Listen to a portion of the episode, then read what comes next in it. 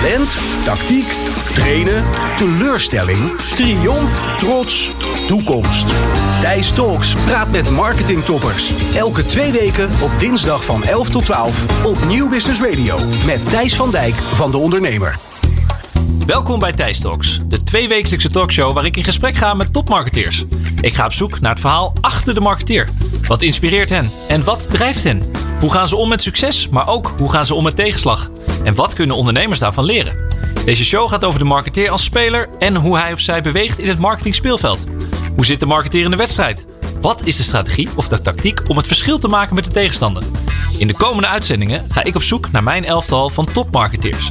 Mijn selectie die met elkaar het verschil gaat maken in deze competitieve industrie. Want marketing is nu eenmaal topsport. Een eeuwige strijd om de competitie voor te blijven. Crazy about chocolate, serious about people. Dat is de payoff van Tony Chocolonely. Een van de meest besproken en geprezen merken van de afgelopen jaren. Ze hebben als missie om chocolade 100% slaafvrij de norm te maken en ze zijn inmiddels op de goede weg. Sinds de start van het merk hebben ze al tientallen miljoenen chocoladerepen verkocht, werken ze samen met duizenden cacaoboeren en hebben ze miljoenen aan premies uitgekeerd aan de arme boeren zodat zij een leefbaar inkomen hebben. Cijfers om oprecht trots op te zijn.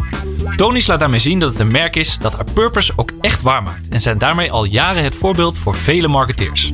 En de reis gaat door. Onlangs hebben beroemdheden als Pharrell Williams en Idris Elba zich aangesloten bij Tony Chocolonely's Friends. En zij zullen vast ook weer een goede bijdrage leveren aan dit merk dat al jaren in de Champions League van de marketing speelt. Maar genoeg voorbeschouwing. We staan klaar voor de aftrap en vandaag bij ons in de uitzending hebben wij niemand minder dan Tekla Shaver, Chief Marketing Officer, ook wel Marketing Magic Maker genoemd, bij Tony Chocolonely te gast. Thijs Talks op Nieuw Business Radio. Tekla, welkom in de studio. Dankjewel. Ben je klaar voor de wedstrijd? Zeker. Ik zit er middenin. Nou, dat is mooi. Dat is mooi. Kun jij ons een beetje meenemen wat jouw rol als eh, marketing magic maker bij Tony's precies inhoudt? Waar hou jij uh, zoal mee bezig zo gedurende de week? Nou, ik ben verantwoordelijk voor het merk Tony's. Alle communicatie uh, over Tony's. maar ook de productontwikkeling. Dus de nieuwe chocola. Dus eigenlijk alles bij elkaar. En natuurlijk de partnerships. We hadden het even kort over bij de introductie. Hè? Pharrell Williams en Idris Elba. Waar hou je dan mee bezig? Hoe, hoe pak je dat aan? Ja, deze partnerships die zijn echt bedoeld om het merk internationaler te maken. Dus dat is ook mijn opdracht. Maak van uh, Tony Chocolonely een internationaal uh, merk. Dus in Nederland is het marktleider. In Nederland is het heel erg bekend. Maar in Amerika, in Engeland, Duitsland... dat zijn onze belangrijkste mark markten waar we heel hard willen gaan groeien. Dus vandaar die, uh, die partnerships. En dan mijn rol is om ze sowieso nou, contact met ze op te nemen... en um, nou, een, een, deal met ze te maken. Dus tot en met uh, het uh, juridische contract. Uh, dat gaat allemaal bij mij over mijn bureau. Interessant. Nou, dankjewel voor deze korte introductie. Wij gaan nog even beginnen aan de warming-up. want de eerste helft gaat zo van start. Thijs Talks. De eerste helft. Ja, de scheidsrechtersfluit heeft geklonken. De eerste helft gaat beginnen. Tekla, ik wil eigenlijk beginnen met de eerste vraag die ik aan al mijn gasten stel. Hoe zag jouw afgelopen week eruit? Nou, mijn afgelopen week, uh, alle Tony's werken thuis. Dus wat dat betreft leek mijn afgelopen week heel veel op de weken daarvoor. Dus ik werk uh, ja, vanuit mijn woonkamer. Uh, zit ik eigenlijk vrijwel de hele dag achter mijn scherm. En ik heb drie kinderen, dus ik heb ook al een jaar lang ja, minderjarige collega's voor mijn gevoel. dus die vragen veel aandacht. En ik probeer dan een beetje in beweging te blijven door drie keer per week te sporten. En tegenwoordig uh, met een puppy uh, regelmatig uh, even naar buiten te gaan. Dan mag je ook de avondklok tarten, dus ja, dat is mooi. Zeker, Heb je ja. een soort excuus om naar buiten te gaan? Dat is een lockdown puppy, ja. ja. En waar hou je dan inhoudelijk zo, zo wel mee bezig? Wat heb je de afgelopen week bijvoorbeeld gedaan? nou, we zijn nu bezig. je hebt vast onze actie Sweet Solution meegekregen met de, de gekopieerde repen. Ja. Dus daar, die ben ik nu aan het afronden. Die krijgt nog wel een staartje. Dus die, daar ben ik heel druk mee bezig geweest. Uh, en we zijn bezig met een uh, nieuwe reep, een reep van uh, Pharrell. Die, hij heeft ook de smaak daarvan ontwikkeld, dus die heb ik mogen proeven afgelopen week. Dat is erg leuk om te doen natuurlijk. en we zijn bezig daar de, de wikkel voor te ontwerpen van hoe moet die wikkel er dan uitzien? hoe, hoe Pharrell moet die wikkel worden? En, eh, en daar ook de campagne omheen te gaan uh, bedenken. Mooi. De happy rape van uh, Pharrell gaan we dus allemaal snel in de ja, schappen zien. Hij is vet lekker. nou, jij zei al net iets over hoe je jezelf in vorm houdt. Hè? Dat je een beetje sport zo gedurende de dag. Je gaat naar buiten met een puppy. nou ja, je moet toch een beetje bewegen zo in deze schermtijd. Maar als je het dan hebt over geestelijk trainen. Hè, waar haal jij op dit moment je informatie, je inspiratie vandaan om ook dat scherp te houden in deze uitdagende tijd? Ja, ik, ik heb ooit uh, geleerd van uh, Jos van Tilburg, de eigenaar van uh, G-Star, dat, um, dat, het, dat je inspiratie eigenlijk uit andere dingen moet halen dan je vakgebied. Terwijl, ik werkte echt net bij G-Star en toen, toen trof ik hem aan, waarbij hij um, nou, nogal boos was op een van de ontwerpers. Want die had een hele stapel modebladen op haar bureau liggen. En hij had echt zoiets van, ja, dat, dat moet weg, die troep. Bij G-Star mocht dat niet eens binnen liggen. Dus het was, was, dat, dat hoorde niet binnen G-Star. Want hij zei, als je daar naar kijkt, dan ga je toch onbewust die beelden zeg maar opslaan en dan kopiëren. Dus je, je, je wordt er minder creatief van. En ook al wil je dat niet, het is toch dat je het onbewust zeg maar in je brein uh, opslaat. Dus ik, ik moet zeggen, ik ben zelf ook niet iemand die als een idioot zeg maar alle vakbladen leest of andere campagnes uitpluist. Ik, ik, eh, in mijn vrije tijd, uh, ik lees graag over uh, astronomie. en ik hou van tekenen. Ik, dat soort dingen doe ik eigenlijk in mijn vrije tijd. Eigenlijk heel, heeft het heel weinig te maken met mijn vakgebied. Anders dan dat het wel altijd te maken heeft met creativiteit en anders denken. En dat wel. En is er dan iets wat je de afgelopen tijd hebt gelezen of gezien? Het kan een serie zijn of een film of een boek waarvan je zegt, nou daar heb ik echt wel inspiratie ook uitgehaald voor mezelf als marketeer of voor mijn rol als uh, bij Tony's. Is daar iets wat je als tip kunt meegeven? Van nou, ga niet de modebladen lezen bij G-Star, maar een ander voorbeeld? Nou, ik hou ervan om te kijken naar bijvoorbeeld kunst. Ja, hoe drukt kunst nou een, een, een, boodschap uit? Zeg maar, als marketeer word je natuurlijk heel hard getraind van hoe kan je in twee seconden vertellen wat je wil vertellen. En dan ga je heel lang op puzzelen op de key message. En op een gegeven moment wordt het dan heel rationeel. Terwijl als je naar kunst kijkt, dan zit er ook een boodschap in, maar die komt veel meer primair binnen. Die is helemaal niet zo expliciet heel vaak. En dat vind ik leuk aan kunst. Van, hoe kan het dat dat een bepaald gevoel oplevert, een bepaald ja, iets bij je inspireert, zonder dat het heel expliciet is met een key message, zoals in een reclame. Dus dat vind ik leuk om naar, ja, naar, naar kunst te kijken. Gewoon. En nu dan online, normaal gesproken online galerieën. en heb je dan ook een, eh, een voorbeeld van een campagne die dan dat je dacht, nou, ik heb naar dit schilderij gekeken of naar dit kunstwerk dat jou geïnspireerd heeft voor een van de campagnes, misschien bij G-Star of bij Excel of bij, uh, bij Tony's? Niet zo heel letterlijk, dit schilderij wordt dan die campagne, maar wel bijvoorbeeld uh, de, de commercial die we hebben gemaakt met Idris Elba. Daar hebben we wel heel erg gekeken van, nou, Tony's is een purpose brand. Dat is iets wat nu heel erg leeft. Maar Tony's is ook een heel kleurrijk merk. Heel erg positief. Heel erg um, sprankelend. Heel erg een merk wat ja, heel inclusief uh, allerlei soorten mensen uh, omarmt.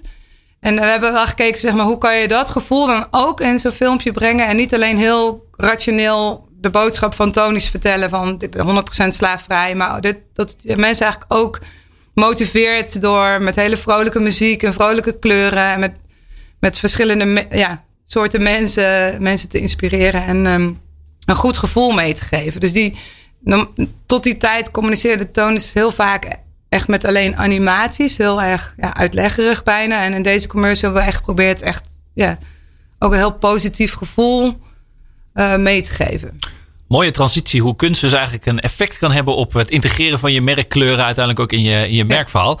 Mooi. Nou, heel veel inzoomen op, op jou als persoon. Hè. Nou, ik, ik ken je natuurlijk een beetje en ik heb even naar jouw spelercv gekeken. Mhm. nou, je hebt een flink aantal mooie clubs op je naam staan. En je hebt gedebuteerd eigenlijk aan de reclamebureau hè, bij uh, FNV BBDO. Nou, heb je verschillende rollen gehad. Daarna heb je de overstap gemaakt naar G-Star, waar wij ook uh, hebben samengewerkt. Ja. En uh, daarna naar, naar de AXA groep, ergens in het Hoge Noorden toch, in ja. Heerenveen.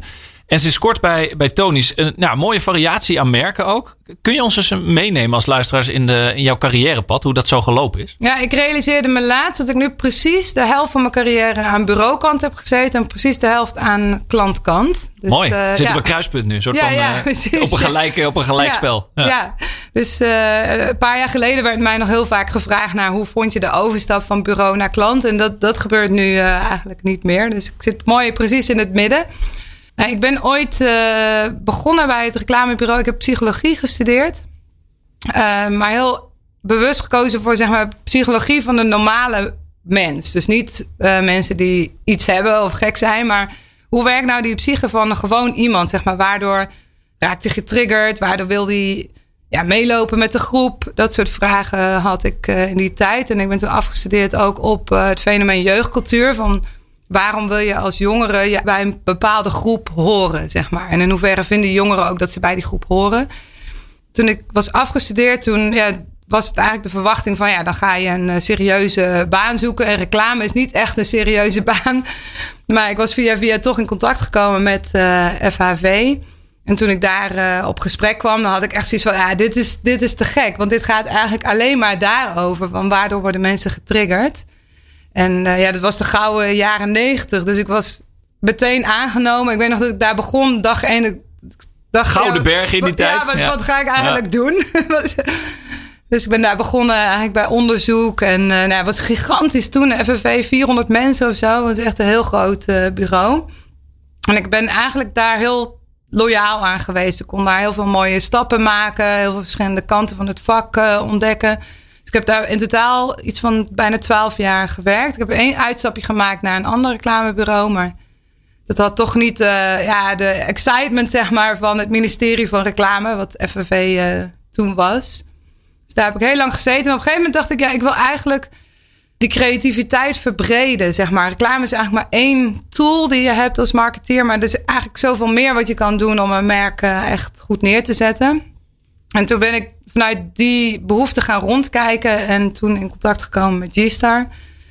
En dat had eigenlijk voor mijn gevoel alles wat ik zocht. Omdat G-Star uh, is in feite de core business van G-Star is creativiteit. Omdat de fabrieken zijn niet in handen van G-Star. De enige wat daar gebeurt eigenlijk in dat pand is ideeën bedenken voor nieuwe broeken, voor artworks, voor campagnes. En ja, een soort creatieve ja, Bijenkorf is het, zeg maar. Met de fotostudio intern. Nou, je hebt alles gezien uh, Ja, ik ben, ik ben erbij geweest. Ja, je was erbij. Dus ja, ik, dat, uh, dat vond ik echt een speeltuin. En ik heb daar echt uh, van genoten al die jaren. En toen op een gegeven moment natuurlijk ook het Pharrell Williams erbij. En fantastische campagnes daar kunnen doen. Ja, mag ik zeggen dat ik wel verrassend vond vanuit mijn optiek dat jij toen de stap maakte naar eigenlijk het voor mij ook relatief onbekende Axel. Wat was daar voor de reden dat je die transfer maakte? Dat je dacht, ja, dat is toch een beetje gek, toch? Ja, een soort van Champions League ga je naar een soort onbekende club. Ja, dat uh, had te maken met... Ik zat toen al ruim zeven jaar bij G-Star. Misschien seven year itch. Uh, dat ik oh, dacht, ja, ja, misschien is het tijd voor een stap. En kwam toen in contact met Axel. En Axel was toen bezig met een soort van. Uh, ze hadden ook Jeroen Hubert toen aangenomen. Ze wilden daar van die, al die fietsenmerken die zij hadden, echte brands uh, gaan maken. En dat was ook eigenlijk in de basis ook heel leuk. Ik heb wel iets van twaalf verschillende merkpositioneringen gemaakt. Meteen dat eerste jaar voor al die verschillende merken. Het was heel internationaal. En een fiets is ook heel tof. Weet je wel, een fiets is design, een fiets is lifestyle. Het is uh, gezondheid. Er zit heel veel aan een fiets, zeg maar, wat heel interessant is vanuit consumentenperspectief. Uh, maar eigenlijk meteen toen ik die overstap maakte naar Axel, belde gelijk uh, Henk-Jan Beltman van Tony's. Van, nee, je zou toch mij bellen als je weg wilde bij G-Star. Dus toen ben ik eigenlijk dat hele jaar met hem in contact gebleven. En ja, uiteindelijk lonkte de chocola. ja, ik kan me voorstellen. Ja. ja. Dus uh, vandaar dat ik al vrij snel toch na een jaar uh, overgestapt ben naar Tony's. Ja. Mooi. Je werd eigenlijk alweer benaderd door een nieuwe club voordat je bij de andere club ja. uh, goed en wel in de basis stond. Ja. om heel veel daar naar te kijken. Hè. Je hebt natuurlijk heel veel kanten van het spectrum gezien. Ik ben heel erg benieuwd. Hè. Veel coaches of veel mensen hebben een soort playbook of een soort lijst van lessen. Um, wat, heb jij dat ook? Heb jij een soort lessen waarnaar je leeft als, als tekla zijnde? Die je hebt meegenomen vanuit al je werk? Ja, ja net, ik noemde er net al eentje. Dus van uh, zoek je inspiratie ook buiten het vak. Zodat je zeg maar echt origineel uh, kunt zijn. Ja, een andere die voor mij heel belangrijk is, is zeg maar van hoe kan je nou producten en communicatie creëren die echt een pool creëren, zeg maar. Dus daar ben ik ook altijd heel erg naar op zoek, zeg maar. Van hoe kan je nou uh, een soort van excitement creëren rondom een merk zonder daar heel veel mediadruk achter te hoeven zetten. Dus uh, bijvoorbeeld door een hele bijzondere partner in huis te nemen, of nou ja, laatst dan met uh, Sweet Solution door een product te maken. En ehm, ik, ik, denk dat dat ook per ongeluk een beetje een rode draad aan het worden is. Dat zeg maar om, om, om die excitement te creëren over de rug van een product. Dus bij, bij G-Style was dat um, Roll for the Oceans. Zeg maar de, de spijkerbroeken van oceaanplastic. Nou, bij Axel hebben we toen ook uh, een uh, fiets gemaakt uh, voor een Amerikaans merk, Redline. En bij Tony is nu de Sweet Solution repen. En de een of andere manier heb ik ontdekt dat zeg maar, op het moment dat je zeg maar, je waarde echt in een tastbaar product kan brengen, dat dat echt voor mensen toegevoegde waarde levert. En dat dat veel meer toegevoegde waarde levert dan puur een campagne rondom iets wat al bestaat. Dus dus dat, uh, dat is een van de dingen waar ik altijd mee bezig ben. Van hoe kan je als bedrijf nou iets anders maken of iets anders doen wat mensen aantrekt. In plaats van erover te praten. Ja, toch een beetje het randje opzoeken. Wat natuurlijk ook wel een beetje aansluit bij, nou je zei het al, een van je inspiratoren, Jos van Tilburg, die ook het randje natuurlijk heel erg opzoekt. Henk Jan is daar ook een uh, ja. voorbeeld van. Ja. Uh, zijn dat nou ook mensen die je ziet als een soort mentoren of coaches die jou ook hebben gevormd als speler? Of heb je nog andere mensen daar? Ja, ik denk zij, uh, zij zijn allebei natuurlijk uh, ondernemers. En dat vind ik echt ondernemers, echt ondernemers in de zin van dat ze risico's nemen. Dat ze lef hebben, dat ze heel erg hun eigen koers varen. En ik denk dat ik dat ook een beetje miste in mijn vorige baan. Het is echt een beursgenoteerd bedrijf. Maar dit zijn echte mannen die hebben hun eigen bedrijf opgestart. En die, uh, ja, die, die hebben haast. dat is ook leuk. Hè? Het kan en het moet allemaal snel. Ze nemen risico's. Ze, ze laten zich niet afleiden van wat de concurrentie doet of wat dan de consumenten zogenaamd willen. En, en die, um, ja, dat inspireert mij wel heel erg. Ik denk van mezelf ben ik best een beetje een verlegen persoon misschien. Maar zowel Jos als Henk Jan zijn allebei mensen die me eigenlijk wel hebben gepusht van... Ja, het is gewoon een te gek idee, je moet het echt gaan doen. Ja, dus die hebben jou gevormd als, als, een, als een speler in het marketing speelveld. En dat je een soort van, uh, nou, de best of the few worlds heb je, heb je meegepikt eigenlijk, ja. als ik zo begrijp. En om daar heel veel op in te zoomen, hè, als je nou een positie in het speelveld moet kiezen. Dus we nemen even de analogie van voetbal. Ben je dan meer een aanvallende speler? Zie je jezelf meer als een verbinder op het middenveld? Of zie je jezelf meer echt als een verdediger van, nou ja, weet je, ik zie het wel even achteruit. Hoe, hoe zou je dat uh, definiëren? En hoe uitzicht dat voor jou? Nou ja, zeker geen verdediger. Meer, uh, ik denk meer wel iemand die het overzicht houdt. is niet iemand die zijn een, in zijn eentje naar voren rent. Dus ik ben geen spits. Uh, maar zeker ook geen verdediger, maar wel iemand die zeg maar vanuit het overzicht kijkt van oké, okay, waar, waar liggen de kansen en dan juist zeg maar de, de dingen zien die anderen niet, uh, niet zien. Dus de favoriete positie, als we die moeten bepalen, is eigenlijk gewoon het middenveld. Om gewoon een beetje de balans te kunnen bewaken. Zowel naar voren te kunnen gaan wanneer het nodig is. En acties te kunnen maken. Als ook uh, nou, naar achteren te kunnen verdedigen wanneer het uh, merk daarom vraagt. Mooi. Nou ja, we zijn alweer door de eerste helft heen. Uh, we moeten even aan de thee. En ja, de rust gaat namelijk zo van start. Thijs Talks. Rust. Met een analyse van de tegenstander. De tegenstander van deze week is... Ja, de tegenstander van deze week is uh, niemand minder dan Bram van Kampenhout. Dat was mijn allereerste gast in uh, Thijs Talks. Hij is uh, Head of Channel Marketing bij Fairphone. En is natuurlijk ook een merk met een prachtig purpose. En Bram heeft een ja, vraag voor jou, Tekla. Tonies en Fairphone. Twee totaal verschillende markten. En toch aardig wat raakvlakken. Tony's merkbelofte, sociale impact maken door chocolade te produceren en het verhaal te vertellen het verhaal over een eerlijke prijs voor cacaoboeren en het terugdringen van kinderarbeid en slavernij. Eigenlijk heel vergelijkbaar met Fairphone. De bewustwording creëren, zelf een voorbeeld stellen en ook uiteindelijk volgers creëren. Bewonderenswaardig hoe jullie hebben ingevochten op het schap in Nederland. Ondertussen zijn jullie al jaren marktleider. En een chocolatebar of zelfs een pretpark of een circus, eigenlijk is niks te gek. Maar er zijn ook kritieken, zoals van oprichter Teun van de Keuken, die aangeeft dat de situatie van de arbeiders in de cacao-industrie eigenlijk helemaal niet beter is geworden. En ondanks jullie recordomzet drukt de drang naar internationale groei een zware stempel op het resultaat. In Nederland hebben jullie jaren kunnen bouwen aan een, aan een merk en aan een positieve associatie. En begrijp me niet verkeerd, uit ervaring spreek ik dat ik ook weet hoe moeilijk dat het is. Maar in het buitenland krijg je die tijd niet. Ook daar spelen concurrenten en, en supermarkten richten zich eigenlijk al lang niet meer op fairtrade, maar, maar ook op een beter leven en, en, en van de boer en een slaafvrije cacao-industrie. En dan hier mijn vraag. Op welke manier zorgen jullie bij Tony's dat jullie je merkbelofte niet uit het oog verliezen? Ondanks al dat geweld voor internationale groei. Ja, dat is natuurlijk een prachtige vraag eh, van Bram. En ook mooi dat hij een soort ervaringsdeskundige is, eigenlijk aan de andere kant van het spectrum. Misschien op kleinere schaal, maar toch ook met dezelfde uitdagingen. Hoe zorg je ervoor dat je die merkbelofte niet uit het oog verliest? Wat je zelf ook zei in het begin, natuurlijk die internationale groei, die ambitie. In Nederland staat het. Hoe pak je dat aan? Ja, kijk, die, die internationale groei, daar niet tegenover de impact die we willen maken, die is eh, functioneel aan de impact die we willen maken. Dus het, het is waar wat hij zegt. De, de armoede in West-Afrika is nog steeds verschrikkelijk. En de, uh, nou ja, onze, onze bijdrage daar natuurlijk is, is, klein. Hè? Er zijn een aantal hele grote chocolademerken in, uh, in, uh, in de wereld. En die moeten zich verbeteren om echt iets te kunnen veranderen. Dus voor Tony's om druk te zetten op die grote merken en om zelf meer impact te maken, daar is groei voor nodig. Dus het is niet, het staat niet tegenover elkaar. Het is instrumenteel aan die impact. Dus de, en, en mij viel op toen ik begon bij Tony's hoe fundamenteel dit is binnen het bedrijf. Het is veel fundamenteler dan ik had gedacht vanuit van de buitenkant, zeg maar. Dus het is echt letterlijk dat de impactdoelstelling op nummer één staat. Altijd bij iedereen.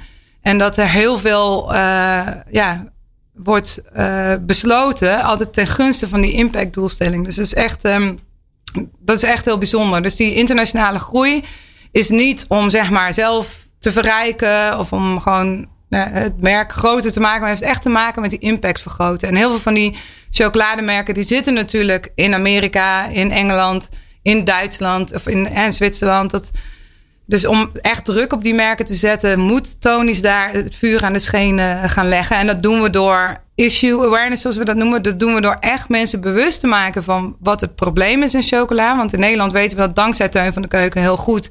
Maar daarbuiten, buiten Nederland, is, is die bewustzijn, eh, dat bewustzijn nog laag. Maar dat doen we ook als merk. Dus zeg maar niet alleen eh, door met de vinger te wijzen, maar ook door mensen te lokken van hey, het is echt niet meer cool om gewoon. Uh, een merk te kopen wat gewoon kinderarbeid gebruikt. Het is gewoon niet alleen fout, maar het is ook gewoon niet cool. We willen ook gewoon als merk gewoon aantrekkelijk zijn. En daarom is het product ook zo belangrijk. Gewoon het allerlekkerste chocola, weet je. Dat, uh, dat we op die manier ook mensen binnenhalen. Dus we leggen het vuur aan de schenen door niet alleen met vinger te wijzen... maar door ook gewoon te strijden op wie is hier eigenlijk echt het allercoolste merk. Jullie hebben de Sweet Solutions campagne. Die zoekt echt het randje op. Daar heb je echt de grote spelers. Uh, de, de Ferrero Rochers, de Mondelez, de Nestlé's ja. mee uitgedaagd. Nou, volgens mij zitten jullie nu ook in een soort speelveld. Waarin je denkt, nou, een juridisch steekspel, uh, zal maar zeggen, onderling. Van wat mag wel, wat mag niet. Uh, je zoekt het randje daarin op. Maar zit er ook niet een beetje een risico in? Want ja, je, je purpose is dan eigenlijk van, nou, je wilt impact maken. Maar je wilt nu ook impact maken op, op anderen. Dus is het purpose ook niet een beetje aan het veranderen? Nou, nee, de, de, de, het doel, zeg maar, om die andere bedrijven mee te krijgen staat altijd al bovenaan ook in de Tony-strategie. Alleen die is nooit zo expliciet uh, naar buiten gekomen. Dus toen ik bij Tony's kwam, dacht ik ook van... hé, hey, dit is grappig dat, dat dat wel een doelstelling is... maar dat gebeurt allemaal zeg maar achter de schermen... met lobbygroepjes en, en platformen en...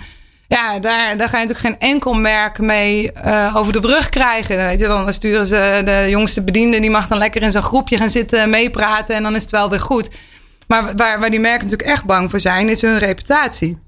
Daar zit natuurlijk miljoenen mediageld in, in die reputatie. Dus ja, laten we ze daar eens op gaan uh, kietelen dan. Van, kom op uh, jongens, het is echt wel uh, tijd om te veranderen. En in die zin is Tony's wel een leuke, zeg maar, soort van mengeling tussen ja, een, echt gewoon een merk, zoals je andere merken kent, maar ook een soort van ja, Greenpeace-achtige mentaliteit heerst er ook wel. Dus ehm, was wel echt bedoeld om gewoon de publieke ruimte op te zoeken. Van hey, jongens, jullie doen wel een paar dingen goed. En daar zijn ze zelf heel vocaal over. Hè? Dus KitKat had onlangs, nog steeds volgens mij heel groot op de verpakking, 100% duurzaam getild. Nou ja, weet je, die krijgen geen niet de wind van voren. Terwijl je wel je vraagtekens kan stellen natuurlijk. Van hoe, hoe zit dat precies? Dus ik denk, ja, zij zijn heel vocaal over die, die initiatieven die ze dan wel doen. Maar ja, de consument heeft ook wel recht om te weten van hoe, hoe het echt zit. Dus vandaar uh, dat we zeiden van nou ja, laten we Laten we daar eens even iets uh, explicieter uh, over gaan worden. Ja, van het wijzend vingertje naar het uh, prikkende vingertje. Ja. Eigenlijk om een beetje de, nou, de passie ja. in, de, in de wedstrijd op te wekken. Ja. Een beetje, ik noem het een beetje de middenvelder met gif. Nou ja, en onze analyse in de rust zit er alweer op. Wij drinken nog even een slokje van onze thee. En we gaan zo verder met de tweede helft. Thijs Talks. De tweede helft. Zo, de thee, de koffie zit er weer in. De rist zit erop met een uh, pittige vraag van uh, Bram van Kampenhout. Uh, over de merkbelofte van, van Tony's. Nou, we gaan nu verder kijken naar het speelveld. Tekla, we hebben vooral de eerste helft heel erg gesproken over jou als persoon. Over jouw carrièrepad. Wat voor type speler je bent. Hè, wat je allemaal er, ervaren hebt en meegemaakt. En ja, wat mij echt opvalt aan jou. Ik ken je natuurlijk een klein beetje. Je bent echt wel een, een verbinder. Hè? Jij weet echt grote namen aan je te koppelen. De Pharrell Williams bij G-Star. Die natuurlijk nu ook aansluit bij Tony's. en nu ook Idris Elba waarvan mensen denken: hoe doet ze dat? Uh, vertel mij nou eens één keer: wat is jouw geheim? Hoe doe je dat? Gewoon bellen. ja, um, nou, ik, denk, ik denk dat het belangrijkste is dat je de verbinding zoekt op de, op de inhoud. En dat je zeg maar de gezamenlijke passie voelt voor, voor wat je wil bereiken samen. Dus dat het niet is. Uh, oh, jij bent een grote naam en ik heb een random product en ja, dat betalen we geld en dan is er een ambassadeurschap. Maar dat het wel echt gaat over van kunnen we met elkaar hier iets voor gaan. Ik vertelde je net zeg maar voordat we begonnen over dat ik uh, ook nog bij Axel Groep heb geprobeerd te trekken. Maar daarvan had hij zoiets van ja, dat, dat past niet bij me. Dat, dat is niet het juiste product voor mij om aan te verbinden. En toen ik vertelde dat ik naar Tony's uh, overstapte, toen, um, toen ja, eerst had hij zoiets van ja, leuk. En toen kreeg ik een paar dagen later, stuurde hij mij een artikeltje uit de Washington Post. Dat ging over kinderarbeid in de, in de cacao. En toen zei hij, oh, nu snap ik wat je bedoelt. Bel me even. En, en toen had hij zoiets van, hey, dit is echt... Ik wist, ik wist er niet van. Dit is echt iets wat heel belangrijk is. En uh, ja, ik wil je graag helpen. Dus zodoende ja, gaat het om echt een oprechte gedeelde passie voor het onderwerp. En lef tonen en gewoon de telefoon pakken en zeggen: hey, ik heb een goed verhaal voor je. Sluit je aan bij ons, ja. onze, onze missie. Ja. En uh, kom erbij met, uh, ja. bij Tony's. Als we heel even naar de wedstrijd kijken. Dus we zoomen even in op het speelveld. Dus, nou ja, we hebben het net al heel even het speelveld gehad. Hoe jij speelt in dat speelveld ben ik heel benieuwd naar. Dus welke strategie of tactiek jij ook hanteert. En dan misschien ook in jouw positie bij Tony's. Om die concurrentie voor te blijven. Nou ja, of om te, te prikken. Um, als we nou heel even op inzoomen. Wie is nou de belangrijkste concurrent waar je dit wil realiseren? Is dat Nestlé? Is dat Mondelez? Is dat Ferrero Rocher? Of is het everything is important? De belangrijkste, ja, ik, ik weet niet, ik zou, het is bijna gek om vanuit Tony's om het concurrenten te noemen. Het, het is bijna een doelgroep. Is uh, Nestlé, Mondelez, Ferrero, Mars. Dat zijn zeg maar dus bijna, dat is, wij hebben dat gedefinieerd als een doelgroep, dus niet als een concurrent. Voor ons is de doelgroep die moet veranderen, zeg maar. In die zin richten we ons op hen. Maar niet zozeer van, oh, wat voor marketingtactieken gebruiken zij en kunnen we dat voor zijn? Of maar eerder van, hey, hoe kunnen we hen nou, uh, ja, weet je, een beetje irriteren en een beetje lokken tegelijk van... hé hey jongens, moet wel echt, jullie moeten wel echt allemaal meedoen... want anders gaat er helemaal niks uh, veranderen. En er is ook niks veranderd uh, de afgelopen jaren.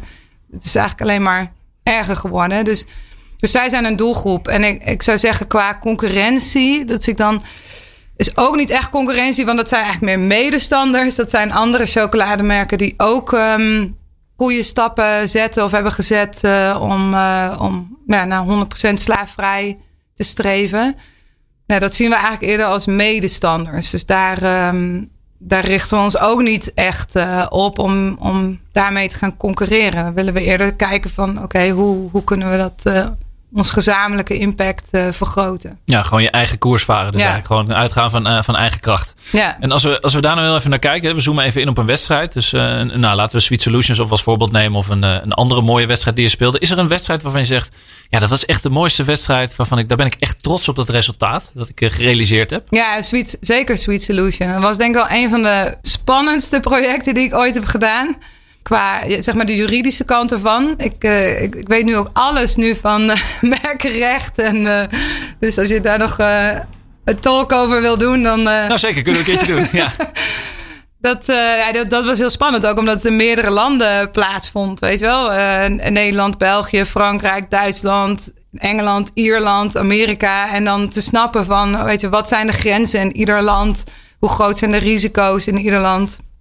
Dat is wel nou, heel leerzaam. Ik ben blij dat ik dat allemaal heb geleerd. Ook uh, heb ik heel, ben ik heel diep gedoken in de missie van Tony's.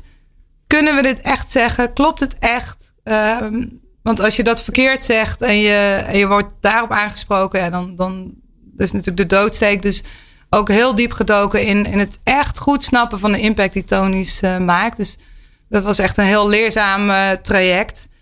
En uh, ja, ook wel heel spannend, omdat als je al naar al die advocaten luistert, dan durf je niet meer je bed uit te komen. Dus dus het was op een gegeven moment ook wel van oké, ogen dicht en, uh, en gaan. En, um... en ben je dan nu wel benieuwd naar het resultaat van de verlenging? Want we zitten nu een beetje in de verlenging. Ik bedoel, de wedstrijd is gespeeld. Jullie hebben je punt gemaakt. Ja. Hè? Heel zichtbaar geweest ja. in, uh, in marketing en media. Ja. Ben je dan nu ook benieuwd naar hoe de wedstrijd gaat eindigen? Sowieso heeft het echt waanzinnig veel uh, zichtbaarheid opgeleverd voor Tony's. En heel veel positieve reacties.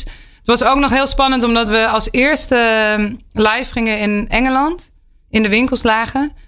En binnen een dag was het uit de schappen gehaald. Onder, druk, onder druk dus van die grote merken. Terwijl ik had me over Engeland het minste zorgen gemaakt. Want ik wist, nou ja, als daar een zogenaamde cease and desist letter komt... dan heb je nog wel even tijd. dan is het wel uitverkocht tegen die tijd. Maar dat was gewoon binnen een dag was het weggehaald. Gewoon onder financiële druk van uh, een aantal van die merken. En uh, we hadden ons persbericht al uitgestuurd onder embargo... En toen moesten we dus daarna herstellen. Oh, by the way, het ligt niet meer in de supermarkt. Dus dat ging gelijk los. En uh, Henk Jan op uh, tv, Sky News. En, dus dat was gelijk heel groot in het nieuws. En binnen 24 uur kwam een van, de, een van die vier merken al meteen naar buiten met een statement van nee, we, we steunen deze boodschap en het is super belangrijk. En wij hebben fantastische programma's. En, uh, en nou ja, na, na binnen 48 uur denk ik hadden ze allemaal gereageerd. Dus toen, um, toen hadden we zoiets van oké, en nu Nu even rustig aan. Ja, ja dat was de, de wedstrijd binnen de wedstrijd. Nou, Ja. Dit is natuurlijk een prachtig uh, nou ja, succesverhaal, ook op het PR-vlak en op zichtbaarheid. En nou, wat, wat je eigenlijk wilde is behaald. Hè? Het resultaat is behaald. Ik ben ook heel erg benieuwd, en het hoeft niet per se bij Tony te zijn, maar misschien een ander verhaal uit je carrière. Is er ook iets van, nou, deze wedstrijd was wel de grootste teleurstelling. Een beetje voor mij uh, de Ajax Tottenham Hotspur. Dat Ajax in de 85 uh, nou, de 90 minuut verliest. Heb jij een voorbeeld van een wedstrijd die je hebt gespeeld? Dat je dacht, ah, dat was echt wel teleurstellend voor mij. Ja, ik denk we, we hadden na uh, Raw for the Oceans bij G-Star hadden we... Um, dat was ook heel zichtbaar en heel succesvol. En dat zat zeg maar net aan het begin van die duurzaamheids... Uh, hype, kan je het bijna noemen. Toen hebben we zeg maar daarna heel erg doorontwikkeld op het product. En hadden we een uh, helemaal cradle-to-cradle -cradle jeans ontwikkeld. Nou, het is echt een uh, ja, technisch hoogstandje om dat te kunnen doen met recyclebare indigo en was echt, uh, nou, zeg maar, top of the bill um, product. En daar hebben we toen met Jaden Smith uh, hebben we aangekoppeld. Maar dat, ja, dat had dan toch niet, zeg maar, het succes wat Row for the Oceans uh, had. En of dat dan ligt aan, aan Jaden, of dat dan ligt aan, aan, aan het product. Maar dat vond ik wel, dat vond ik wel jammer. Dat ik dacht van, ja, dit is echt top of the bill um, product. En dat is dan, ja, was gewoon minder enthousiasme over. Het was ook wel een heel stuk duurder. Dus misschien dat dat meespeelde. Ja, misschien ja. zat het ook minder op het, het spannende verhaal natuurlijk. Ja, was... Row for the Oceans was natuurlijk veel meer een spannend verhaal. Ja. op de tijdsgeest. Iedereen was bezig met het uh, oceaan leegvissen. En misschien was dit dan weer een heel specifiek uh, productverhaal. Wat misschien voor het merk, en dat is natuurlijk wat G-Star voor staat. Hè? Die gelooft natuurlijk heel erg in hun eigen merk, hun eigen product, hun eigen verhaal. Maar misschien raakte dat dan net niet de juiste nee, snaar bij nee. de consument. Dus dat miste dan toch de beleving, zeg maar, de, die, ja, die excitement, zeg maar, van... Iets wat je bij. Misschien kon je er gewoon weinig bij voorstellen, cradle to cradle. Zeg maar, dus daar heb ik ook wel van geleerd dat als je te intellectueel maakt, want dit was bijna ja, wetenschap, dan, ja, dan kom je echt niet uh, binnen. Dus het moet ook altijd wel. Er moet wel heel simpel te snappen en te voelen concept uh, in zitten. Ja, gewoon mensentaal spreken en ervoor ja. zorgen dat je de mens raakt uh, daarmee. Ja. ja, mooi voorbeeld van een uh, nou, gemiste kans. Nou, om heel even te kijken naar, naar jouw team. Hè. Jij hebt natuurlijk ook een team wat je, wat je aanstuurt. Kun je mij iets vertellen over hoe dat team bij Tonis er bij jullie uitziet? Toen ik begon bij Tonis was er een, een, eigenlijk één marketingteam Nederland. Wat ook wat marketing opstuurde zeg maar, naar de landen. En dat hebben we vrij snel um, gesplitst. Dus nu is er een global team, dat noemen we Homebase. En een apart marketingteam Nederland, Engeland, Amerika, Duitsland en wat wij noemen Beyond. Alle markten daarbuiten. En dat homebase uh, team, dat is het, het global team. Zo, nou ja, zoals je het bij G-Star ook hebt gezien, waar um, eigenlijk vier functies in zitten. Dat is uh, communicatie, dat heet Tony's movement. Het creëren van de movement, dat is communicatie. Design, dat is natuurlijk echt een heel belangrijke tak natuurlijk voor Tony's. Uh, het een heel sterk designgedreven merk is. Dus alle wikkels, maar ook communicatie. Uh, het product uh, team, dus productontwikkeling.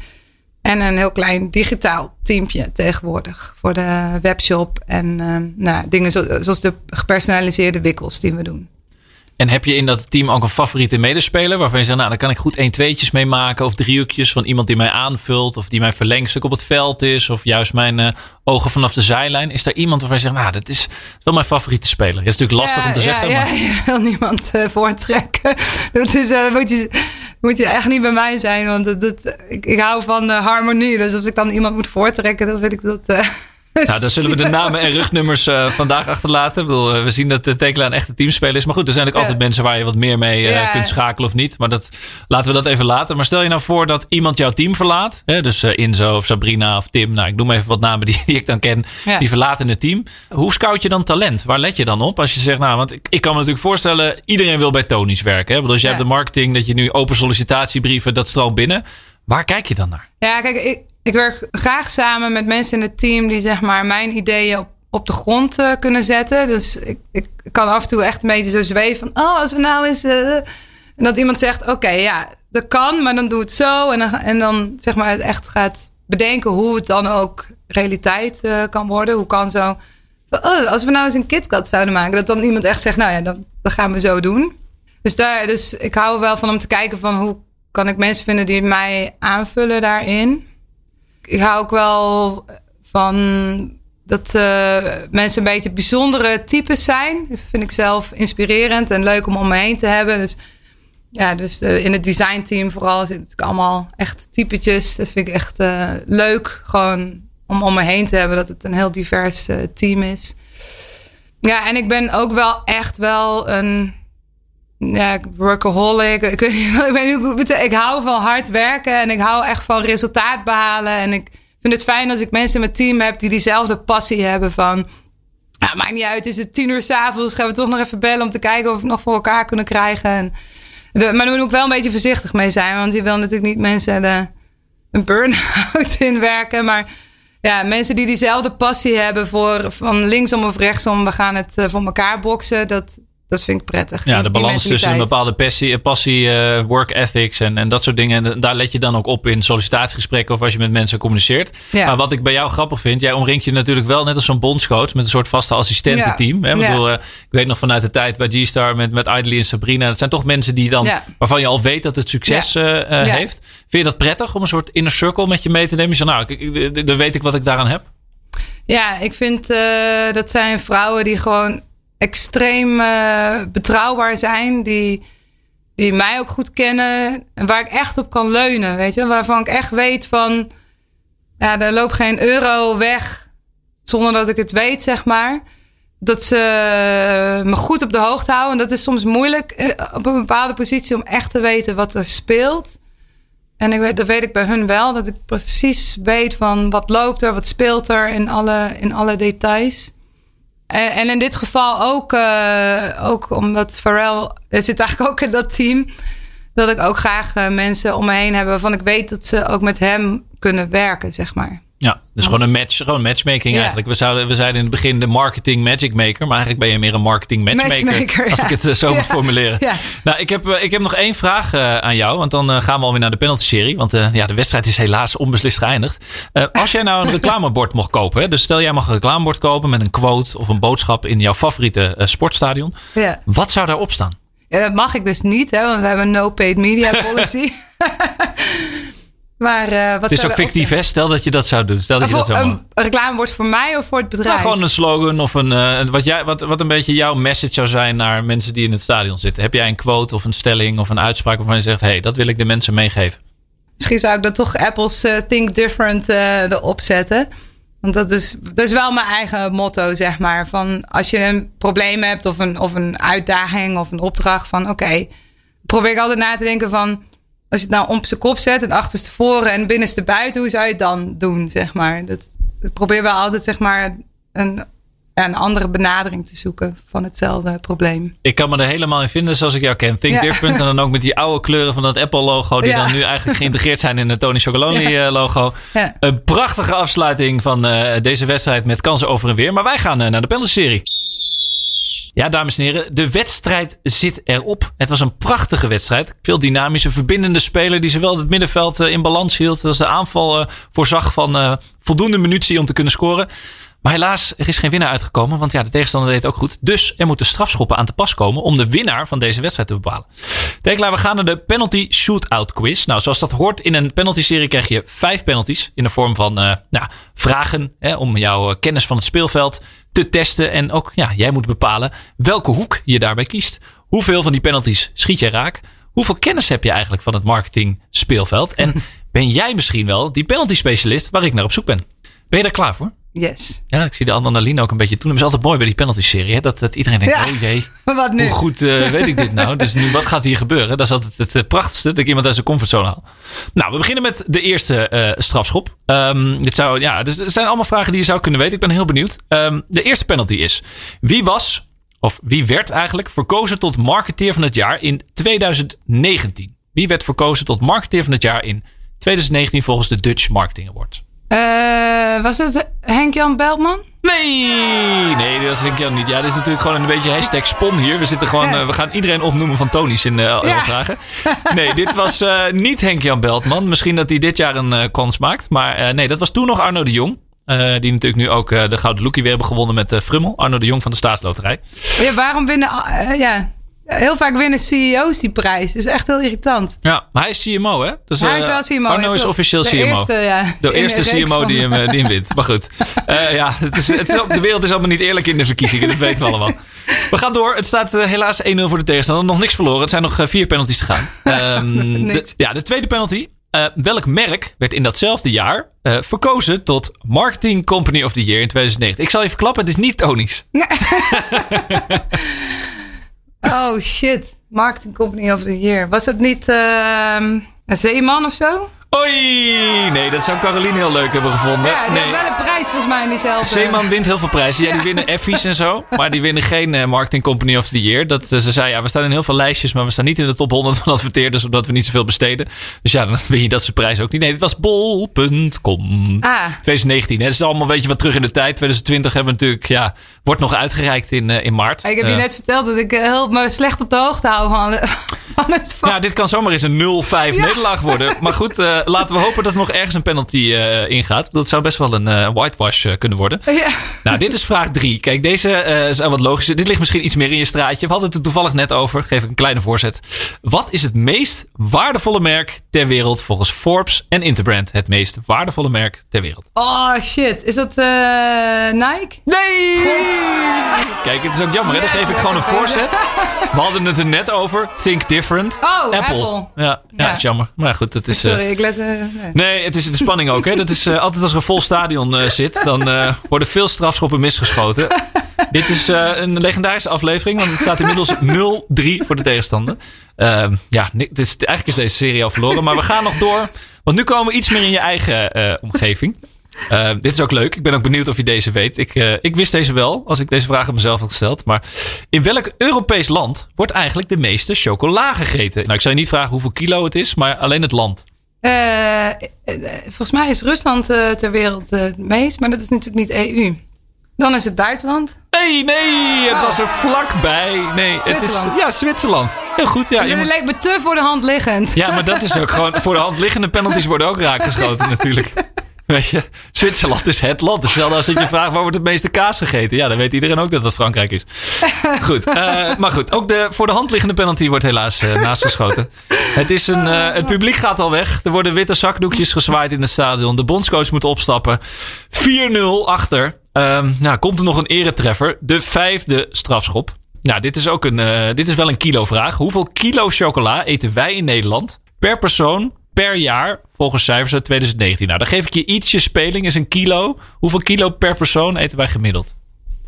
Drie? Oei! Jongen, jongen, jongen, jongens, jongens. Het is echt een hele, hele diepe nederlaag. Ik denk dat de, de, de, Knipt het er maar af, dit laatste. de trainer moet bij, de, bij het bestuur komen en eh, krijgt een goed gesprek eh, volgende week. Want het is 5-0 geworden voor de tegenstander. Het is 5 kilo gemiddeld. Ehm, dat, ja, dat waren cijfers volgens eh 2019, 5 kilo. Nou, dan weet je dat ook weer. 5 kilo chocola, Zwitserland, Apple. Nou, we hebben weer wat eh, bijgebracht. Helaas, deze penalty is verloren, maar de wedstrijd zit erop. Ja, Tekla, naar jou zo gesproken te hebben. Eh, ik moet zeggen, ik vind je een multifunctionele speler. Hè, die zowel uit de voeten zou kunnen in de verdediging als op het middenveld. Maar ja, we hebben natuurlijk een goed gesprek gehad. En je zei het zelf ook al. Omdat jullie toch een beetje, nou, met Tonis een beetje die, die middenvelden zijn met gif. Hè, die willen prikken. Die een beetje dat, het, de passie willen op, eh, op laten laaien in het veld. Vooral ook in de chocoladeindustrie. We hebben het er al uitgebreid over gehad met de, de Sweet Solutions eh, eh, campagne. Ja, je bent wel een verbinder, denk ik. En ehm, ja, ik wil je dus graag als nummer 6 opstellen in, in mijn elftal op het middenveld. Wat vind je daarvan? Is het een ranglijst? Nee, dat is de positie op het Oh, veld. oké, op het middenveld, nummer 6. Ja, de 6 misschien ook voor de penalty serie. Ja, maar, eh, ja, ik weet precies, ja. maar nummer 6 kun je daarin vinden. Je staat op het middenveld als eh, verdelende speler. Ja, dat lijkt me een hele goede plek. En daarmee, dames en heren, is mijn allereerste Thijs Talks elftal compleet. En gaan we dus eigenlijk vanaf de volgende aflevering weer bouwen aan een nieuw Thijs Talks elftal. Met nieuwe marketingtoppers. Tekla Schaefer, Chief Marketing Officer, Marketing Magic Maker bij Tony Chocolonely. Dankjewel voor je komst aan de studio. En voor de luisteraars, bedankt voor het luisteren. Volgende keer in Thijs Talks hebben we Margreet van Staalduinen van Coca-Cola te gast. Tot de volgende keer. Talent, tactiek, trainen, teleurstelling, triomf, trots, toekomst. Thijs Talks praat met marketingtoppers. Elke twee weken op dinsdag van 11 tot 12 op Nieuw Business Radio. Met Thijs van Dijk van De Ondernemer.